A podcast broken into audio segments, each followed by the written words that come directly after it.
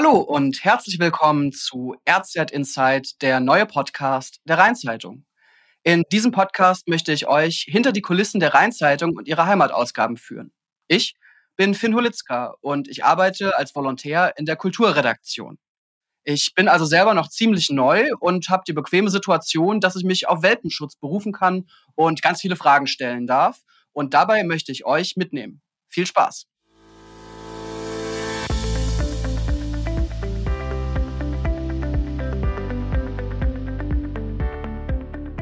Mein heutiger Gast, der kennt die R Z eigentlich wie ganz wenige andere. Er war nämlich von den fünfundsiebzig Jahren, die wir feiern dieses Jahr, mehr als die Hälfte dabei.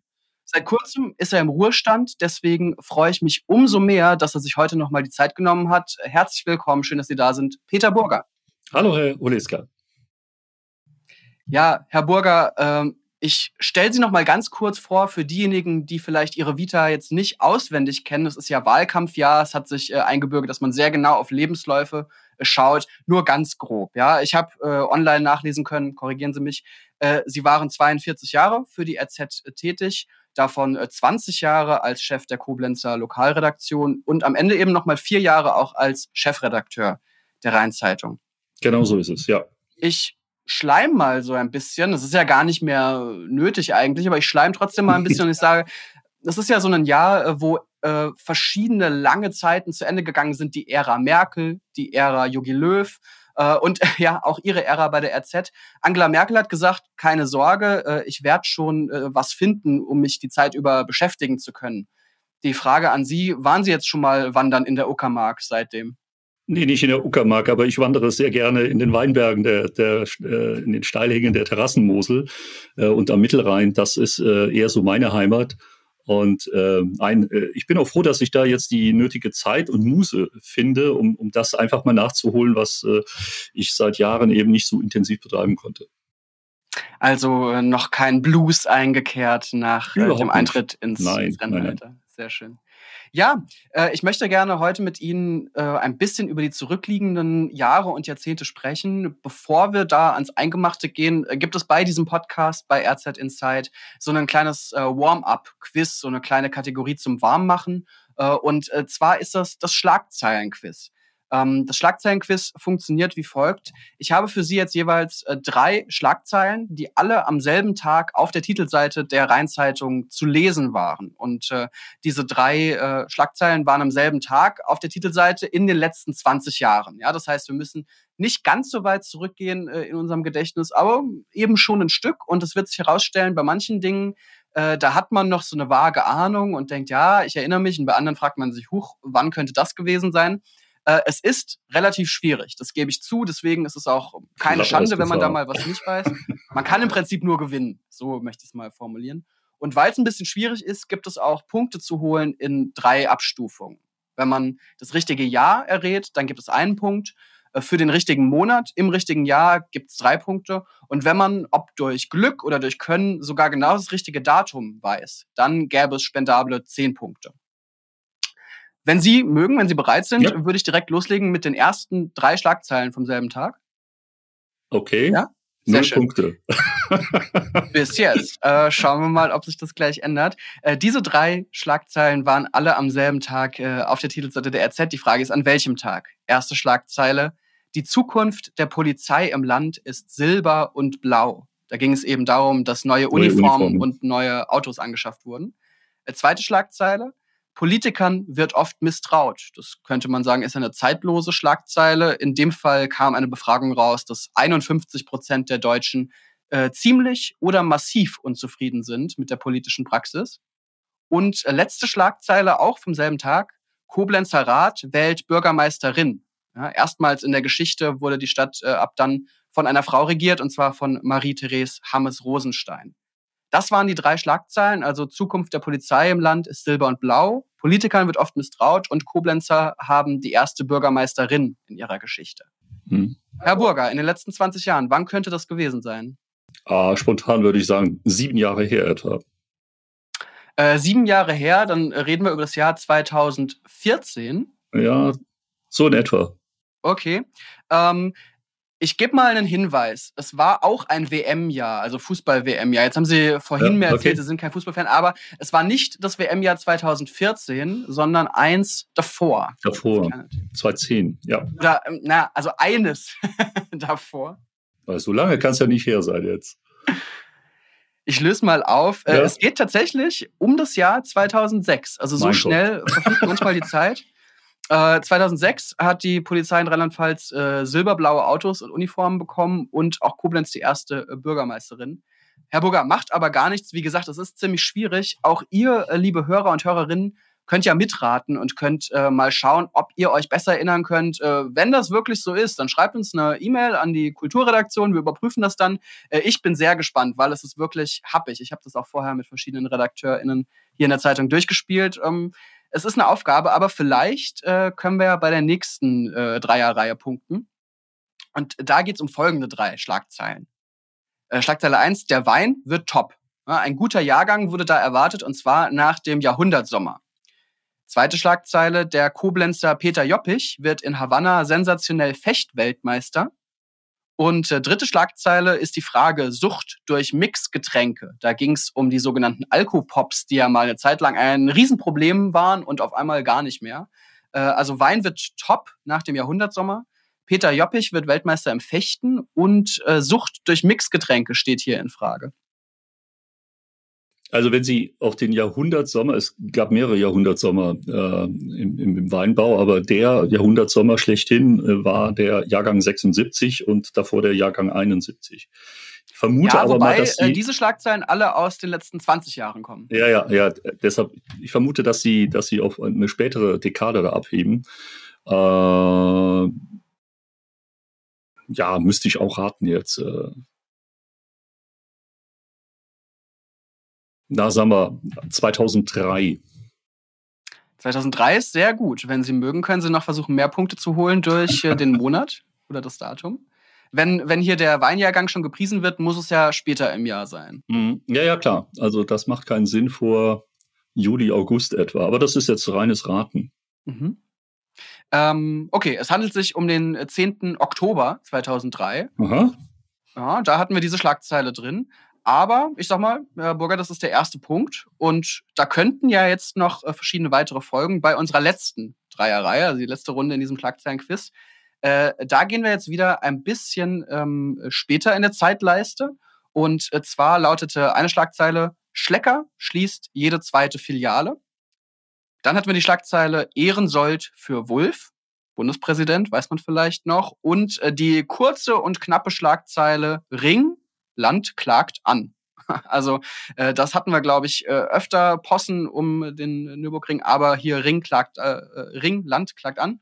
Ehrensold für Wulff und Schlecker schließt jede zweite Filiale. Wann könnte das gewesen sein? Ja, zweitausendelf, zweitausendzehn, zweitausendzehn eher. Sie waren schon nah dran auf einer guten Fährte. Es handelt sich um zweitausendzwölf tatsächlich. Aber ich sag mal, ein Jahr vorbei, das ist äh, eigentlich kaum der Rede wert. Das ist so, das sind so typische Beispiele für Kurzzeitgedächtnis von, von Journalistinnen und Journalisten. Das ist so, zumindest bei mir ist es sehr stark ausgeprägt. Naja, man ist ja jeden Tag, Tag mit neue Schlagzeile. derart vielen Nachrichten konfrontiert. Äh, so ist, wie gesagt, auch gar nicht dazu gedacht, um jetzt irgendwie, dass man sich schlecht fühlt, sondern einfach mal eine kleine Zeitreise, äh, um zu sehen, hey, äh, es gab wahnsinnig viele Nachrichten, natürlich in allen fünfundsiebzig Jahren, R Z auch in den letzten zwanzig Jahren. Ja, und dann manches erinnern wir uns zurück und dann manches genauer und dann anderes ungenauer. Das war unser Schlagzeilenquiz und äh, Herr Burger, Sie haben mit einem sehr respektablen Punkt dieses Quiz abgeschlossen. Ein Ehrenpunkt, genau. Das, ja, das muss man erstmal schaffen, das äh, schafft nicht jeder. Habe ich, wie gesagt, vorher erprobt. Ähm, okay, Herr Burger, äh, es war zu lesen zu äh, Ihrem Eintritt in den Ruhestand jetzt, eben in diesem Jahr erst, ähm, dass Sie gesagt haben, das war eigentlich genau der richtige Zeitpunkt, weil äh, es steht ja sowieso ein kleiner Umbruch an in der R Z-Geschichte. Äh, ich führe das ein bisschen aus. Äh, wir als Redaktion, wir ziehen ja um in ein neues Gebäude, äh, kriegen ein ganz schönes, modernes Gebäude und äh, gleichzeitig gibt es eben auch einen neuen Chefredakteur. Ähm, es war also ein gewisser Umbruch in der R Z-Geschichte. Jetzt habe ich mir überlegt, Sie waren so lange dabei.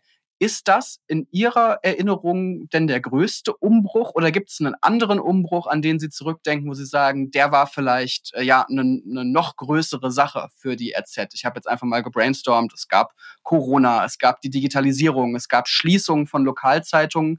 Ähm, an welchen Umbruch würden Sie zuerst denken?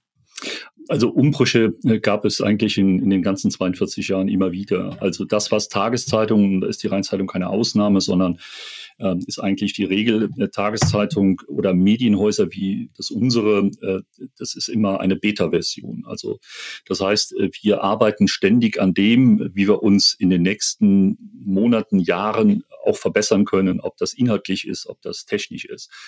Aber es hat gerade in der Medienbranche natürlich wahnsinnig große Umbrüche gegeben. Ich denke nur an der, das Umswitchen von der, von der Bleiwelt, nicht von der Steinzeit, sondern von der Bleizeit ähm, auf ähm, das gesamte elektronische Geschäft. Also wenn, wenn man sich das mal vor Augen führt, wie viel Berufe, verschiedene Berufe ähm, allein ähm, in einem solchen Haus wie das unsere weggefallen sind, äh, die einfach dadurch äh, obsolet wurden, dass die Aufgaben eben äh, in Zukunft dann von Redakteurinnen und Redakteuren gemacht wurden. Also mal zur Einordnung, von welchem Zeitraum reden wir da? In ja, etwa, das, das war, war ja wahrscheinlich eine, läng- eine längere Phase, aber... Äh so ist es. Das war tatsächlich so in den Ende, neunzig, in den Ende siebziger Jahren und in den achtziger Jahren.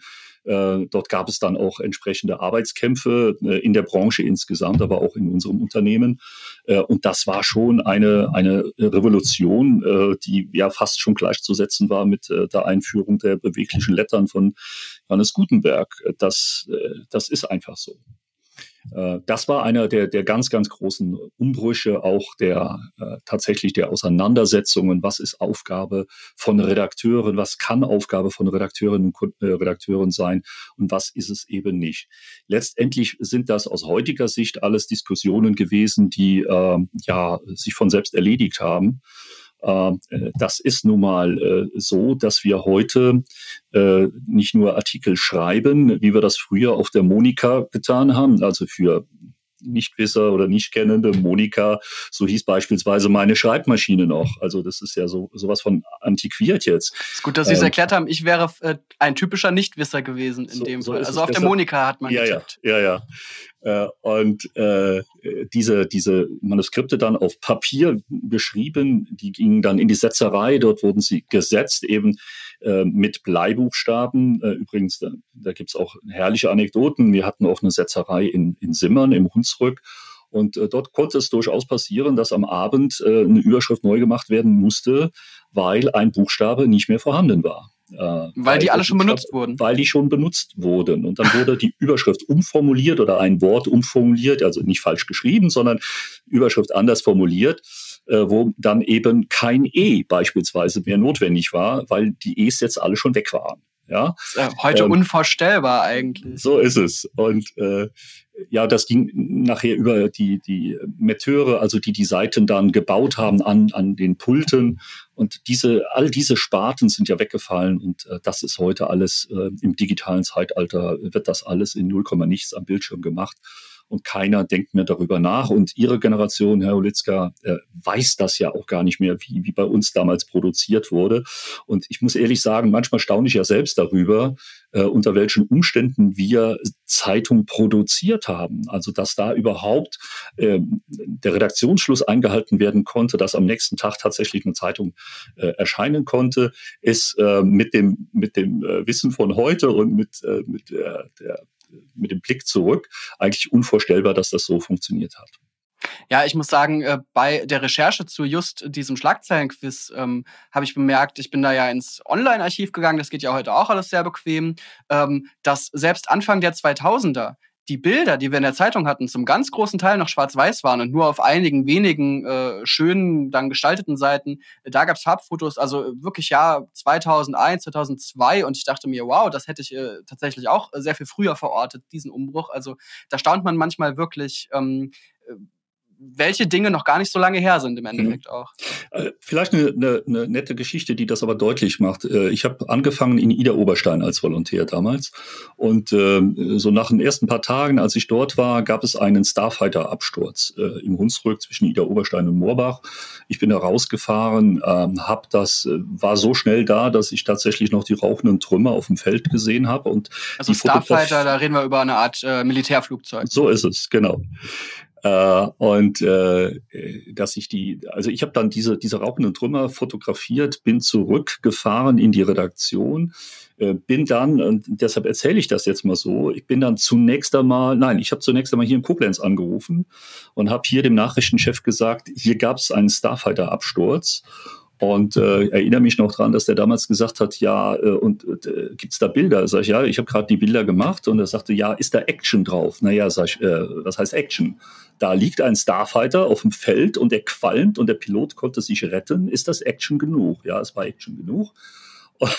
Ich bin dann in die Dunkelkammer, äh, habe dann den Negativfilm. Noch so ein Begriff, ja, ja. Er ist in die Dunkelkammer, liebe Hörer. Es, und es ist nicht, es ist kein Darkroom, ja. Ähm. Nee, aber einfach, ja, wie heute Fotos produzieren, wie sie damals genau, äh, deshalb wurden, ich muss das man ja. sich auf der Zunge zergehen lassen. Äh, habe den Negativfilm zunächst einmal entwickelt, habe äh, dann den Film eingespannt äh, in die, in die äh, in die Beleuchtung und äh, habe dann äh, einzelne Abzüge gemacht, also Printabzüge gemacht, äh, in den Becken, äh, Entwicklerbad, Stoppbad, Fixierbad. Ähm, so, und in der Zeit fuhr ein Kollege hier von Koblenz los, weil unser Kurier, der äh, mit dem Redaktionsmaterial bereits um zwölf Uhr nach Koblenz gefahren, zwölf Uhr mittags nach Koblenz gefahren war, der war natürlich weg. Und es musste also eigens ein Kollege von Koblenz äh, nach Idar-Oberstein kommen, um dann die Bilder, die ich dann gemacht habe, äh, dort in Empfang zu nehmen. Und äh, damit dieses Foto am nächsten Tag äh, erschienen ist, auf der, das war auf der Titelseite dann, äh, der Kollege ist interessanterweise in Bad Kreuznach gelandet, weil er sich als Koblenzer da oben nicht ausgekannt hat. Und äh, ich wartete dann nochmal zwei Stunden auf ein paar Parkplatz, bis er kam. Also ich erzähle das jetzt ganz einfach deshalb, um das mal deutlich zu machen, das ist heute ein Klick mit dem iPhone und das Bild ist sofort in der Redaktion. Ne? Das, da liegen Welten dazwischen, äh, zwischen dem, wie wir damals, äh, und da war noch keine Zeile geschrieben. Also der Text kam dann auch und äh, der wurde dann eben auch nach Koblenz noch übermittelt, äh, entweder telefonisch oder was auch immer. Hat man in, in Rom bei der, bei der Seligsprechung von Peter Friedhofen, der stammte hier aus Waltersburg, äh, im Vatikan, äh, dort in der Pressestelle äh, anschließend einen Text geschrieben über diese, äh, über diese Seligsprechungszeremonie, wo ich dreieinhalb Stunden auf einer drei mal drei Meter großen Bühne im Petersdom stand, allein. Äh, und äh, merkte dann, ich sag mal nach zwanzig Zeilen etwa, dass die Tastatur eine andere war, als wir in Deutschland gewohnt waren. Also die Buchstaben waren an, an völlig anderen Stellen und der Text war unlesbar gewesen. Ich hab dann und einfach, einfach äh, Backspace drücken und das, das war nicht, sondern nein, nein. alles neu schreiben. Handschriftlich dann und dann telefonisch äh, der Aufnahme hier in Koblenz durchgegeben. Also das sind diese, diese Dinge, wenn man sich das eben nochmal so vor Augen führt, wie haben wir damals Zeitung gemacht, wie, wie machen wir das heute, äh, das sind wirklich Welten, die dazwischen liegen. Ja, muss man, muss man sagen. Es ist aber äh, total faszinierend, ähm, das zu hören. Einerseits natürlich vom Technischen, wir haben jetzt sehr viel über technische Voraussetzungen gesprochen. Ich frage mich aber auch so kulturell, also Sie haben neunundsiebzig angefangen bei der Rhein-Zeitung. Wenn ich mir das jetzt zusammenreime oder einfach mal spekuliere, ich denke da wahrscheinlich an echt, ja, so eine Runde von, von Männern im Anzug, wahrscheinlich noch am Rauchen während der Arbeitszeit möglicherweise. Und dann kommt so ein ganz junger Peter Burger rein, vielleicht gerade noch grün hinter den Ohren. Wie war das damals? Also war das von der Kultur überhaupt vergleichbar mit heute oder muss man sagen, da musste man sich ganz anders warm anziehen? Nein, äh, also vieles ist da äh, in der Tat so, wie das, wie, wie das heute auch ist. Ich glaube, wir, wir gehen heute mit äh, unseren Kolleginnen und Kollegen, insbesondere mit den Jungen, vielleicht etwas, etwas äh, ja, sittsamer um und etwas freundlicher um. Also man hatte dort äh, damals schon äh, sehr deutlich als Volontär gemerkt, man ist eben, man gehört noch nicht zum Kreis der Redakteure, sondern man muss das alles erst lernen, was, was ja auch völlig okay war. Ähm, das haben einem die alten Hasen schon äh, spüren lassen, äh, dass das so ist. Ähm, aber wenn man sich da entsprechend mit, äh, ja, mit, mit journalistischer Qualität äh, durchgeboxt hat, dann war man auch äh, ja, äh, geachtet und dann konnte man auch äh, entsprechend aufsteigen im Haus. Und äh, das äh, habe ich eigentlich, ja, ich bin ja vom Volontär bis zum Chefredakteur hier, hier durchmarschiert in den zweiundvierzig Jahren. Ähm, habe das eigentlich zu allen Zeiten äh, so erleben dürfen und äh, auch genießen dürfen. Aber es hat auch ungeheuren Spaß gemacht. Also insbesondere, Sie haben eben das kurz angesprochen, die zwanzig Jahre als Lokalchef in Koblenz. Es ist schon was anderes, ähm, ob man lokal äh, etwas gestalten kann, äh, weil man ein direktes Feedback von den Leserinnen und Lesern bekommt. Das war auch schon früher so, das geht also gar nicht über die sozialen Medien, sondern das war früher auch schon mit äh, Anrufen, mit wüsten Beschimpfungen und mit, äh, oder mit Leserbriefen oder was auch immer. Äh, das ist eben anders, oder ob man hier in der, in der Nachrichtenredaktion, in der Zentrale sitzt, ähm, auch mit Agenturmaterial arbeitet, natürlich auch eigene Texte verfasst. Ähm, aber Sie können, äh, Sie können Merkel kritisieren, Sie können Scholz kritisieren, Sie können Baerbock kritisieren und Laschet, das juckt die nicht die Bohne. Wenn Sie in den Clinch gehen mit einem Bürgermeister einer Ortsgemeinde oder äh, dem Landrat oder wem auch immer, da gibt es sofort Feedback und das finde ich klasse. Äh, das hat mir eigentlich am meisten Spaß gemacht, gerade äh, in der Kommunalpolitik äh, mitzumischen, an und abgeführt, aber eben aus einer ganz anderen Perspektive und mit einem ganz anderen äh, äh, Auftrag, den unsere Leserinnen und Leser uns geben, nämlich über das zu berichten, was Sache ist und das zu erklären und äh, auch einzuordnen und entsprechend zu kommentieren. Das hat mir am meisten Freude bereitet, weil man unmittelbar mit dem Leser dort in Berührung kam und auch äh, sofort gemerkt hat, ähm, äh, wie kommt dieser Artikel, wie kommt diese, diese Kommentierung äh, beispielsweise an. Und ich habe heute noch Kontakt mit vielen Kommunalpolitikerinnen und Kommunalpolitikern von damals, interessanterweise, die ich am meisten kritisiert habe, mit denen verstehe ich mich heute am besten. Aber äh, da bin ich natürlich äh, verleitet, direkt nachzuhaken, wenn Sie sagen, auch mal im Clinch mit Lokalpolitikern, Politikerinnen, ähm, immer auch mit dem Hinterkopf, dass wir uns vielleicht natürlich äh, auch äh, jetzt wir Hörer und Hörerinnen haben, die nicht aus Koblenz direkt sind, aber trotzdem, vielleicht kann man das mal erklären. An was für Clinches äh, denken Sie da zurück? Wo hat es da mal gekracht? Wo denken Sie vielleicht auch im Nachhinein, hm, vielleicht war ich da auch nicht ganz fair oder gab es solche Situationen? Oder, also welche Art von Zoff muss man sich da vorstellen? Uh, ja, Zoff ist vielleicht ein bisschen zu, zu, äh, zu stark äh, ausgedrückt. Also es geht äh, ganz einfach um, um die Bewertung von entweder von, von Vorgängen äh, äh, in, in der Kommunalpolitik, äh, äh, insbesondere um Großprojekte. Holen wir mal die Bundesgartenschau. Äh, das ist ein wunderschönes Beispiel. Die zwanzig elf, für alle, die es gerade nicht parat so, haben. Genau, von der spreche ich nicht, von der zwanzig neunundzwanzig, sondern äh, zwanzig elf in Koblenz. Äh, da gingen ja jahrelange Diskussionen voraus. Äh, der Stadtrat war da äh, tief gespalten und äh, äh, ich hatte äh, die Gelegenheit, mir das in Potsdam anzuschauen. Das war so zehn Jahre vorher oder was. Und bin da mit einer Zahl konfrontiert worden, nämlich, und das war für mich der, so der Auslöser gewesen, dass ich gesagt habe, nee, das, das kann man schon sehr positiv sehen, dass nämlich die dreifache Summe dessen, was in eine solche Bundesgartenschau an öffentlichen Geldern gesteckt wird, an privaten Investitionen induziert wird. Wir sprechen in Koblenz zwanzig elf von hundertzwei Millionen, die dort investiert wurden, davon neunundzwanzig Millionen über die Stadt, achtundvierzig Millionen über das Land und der Rest wurde über Eintrittsgelder, die dreizehn Millionen nachher über dem lagen, was eigentlich äh, projektiert war. Ähm, aber das hat sich eben später herausgestellt. So, und als ich merkte, welche ungeheure Chance äh, für diese Stadt dahinter steckte, habe ich das entsprechend auch kommentiert und habe das, ich sage jetzt mal, journalistisch begleitet. Und eine solche Begleitung beispielsweise sah dann auch so aus, dass wir in der entscheidenden Sitzung im Stadtrat, ich hatte einen Tag davor das nochmal kommentiert, habe genau in dieser Richtung kommentiert und habe gesagt, das ist eine ungeheure Chance, die hier äh, auf diese Stadt wartet, die, die wir nie wieder haben werden. Und äh, wir werden viele, viele unserer Probleme loswerden, wenn wir das Ding jetzt hier durchziehen. Und ich habe dann in der Sitzung, in der öffentlichen Ratssitzung, habe ich dann äh, einen Kollegen dabei gehabt, äh, der fotografiert hat. Und zwar in dem Augenblick, wo die Ratsmitglieder die Hand gehoben haben. Nämlich also wo es wirklich darum ging, ging gibt genau. es eine Buga in Koblenz oder gibt es ja. die nicht? Genau, und zwar die, die dafür waren und die, die dagegen waren. Und wir haben diese Fotos am nächsten Tag veröffentlicht. Und das war denen auch sofort klar, als die gesehen haben, dass sie fotografiert werden in dem Moment, wo sie die Hand heben. Ich will nicht behaupten, dass das jetzt den einen oder anderen noch beeinflusst hätte. Aber es war schon, es war schon eine Dokumentation gewesen. Und äh, es gab tatsächlich nachher auch äh, ja, mehrere, die gesagt haben, also genau das, dass wir das so massiv begleitet haben, Ähm, hat dazu geführt, dass eben diese Burger nach Koblenz gekommen ist. Heute äh, weiß das kaum noch jemand, dass er mal gegen die Bundesgartenschau in Koblenz war. Also wenn man heute mit den äh, Politikern spricht, waren die alle dafür gewesen.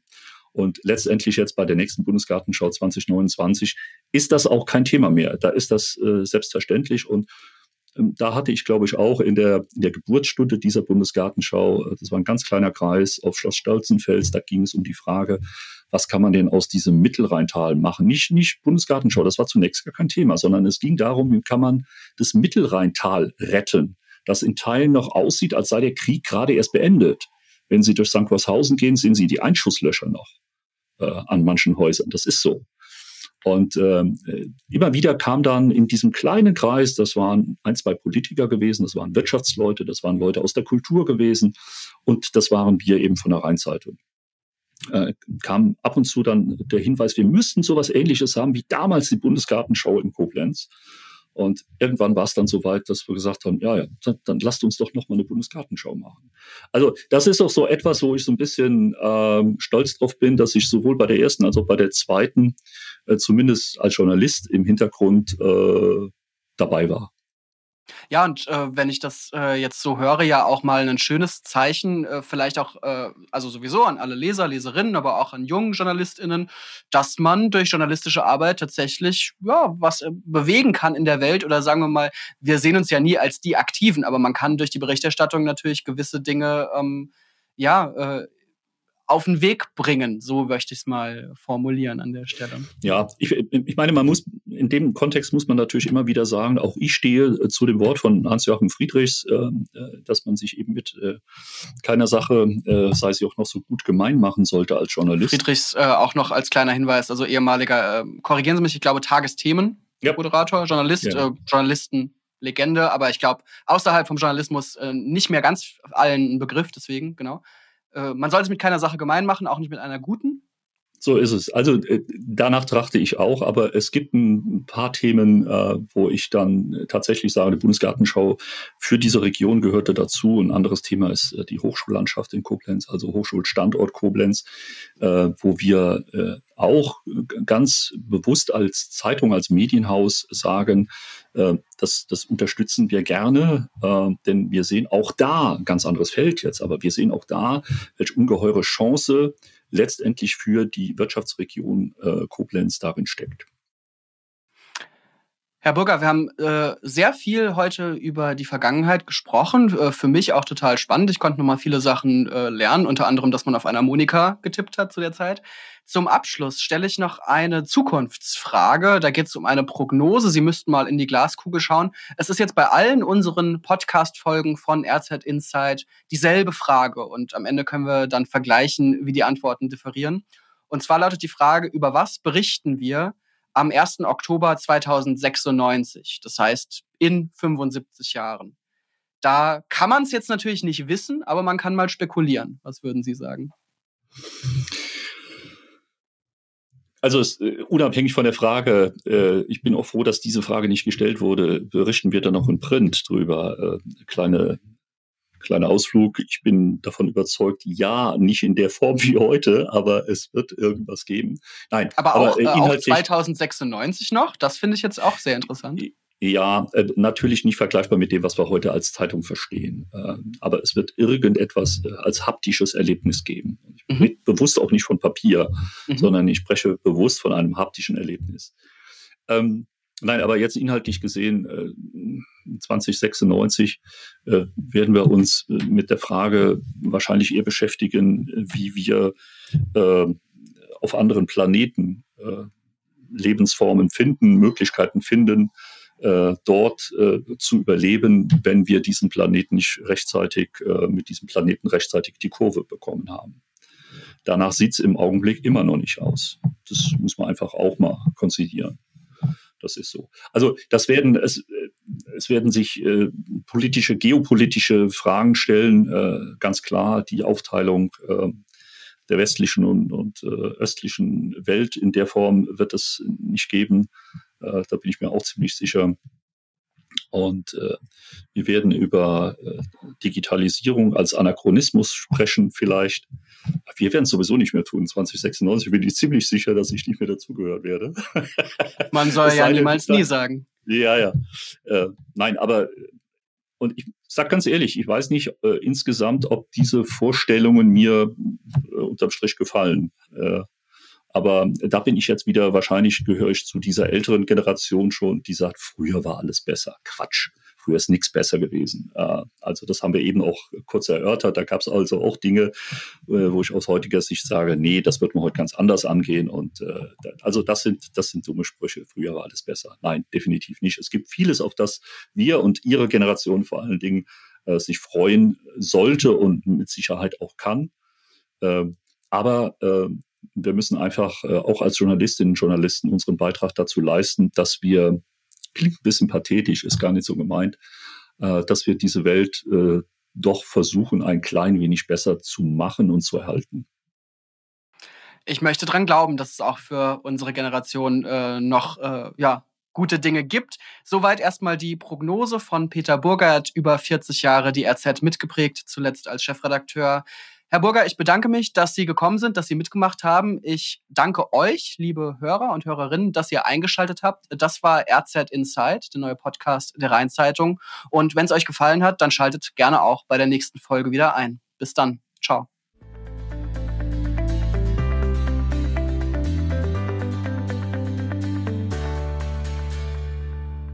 Dieser Podcast wird Ihnen präsentiert von den Sparkassen im nördlichen Rheinland-Pfalz. Wir gratulieren zu fünfundsiebzig Jahren Rhein-Zeitung.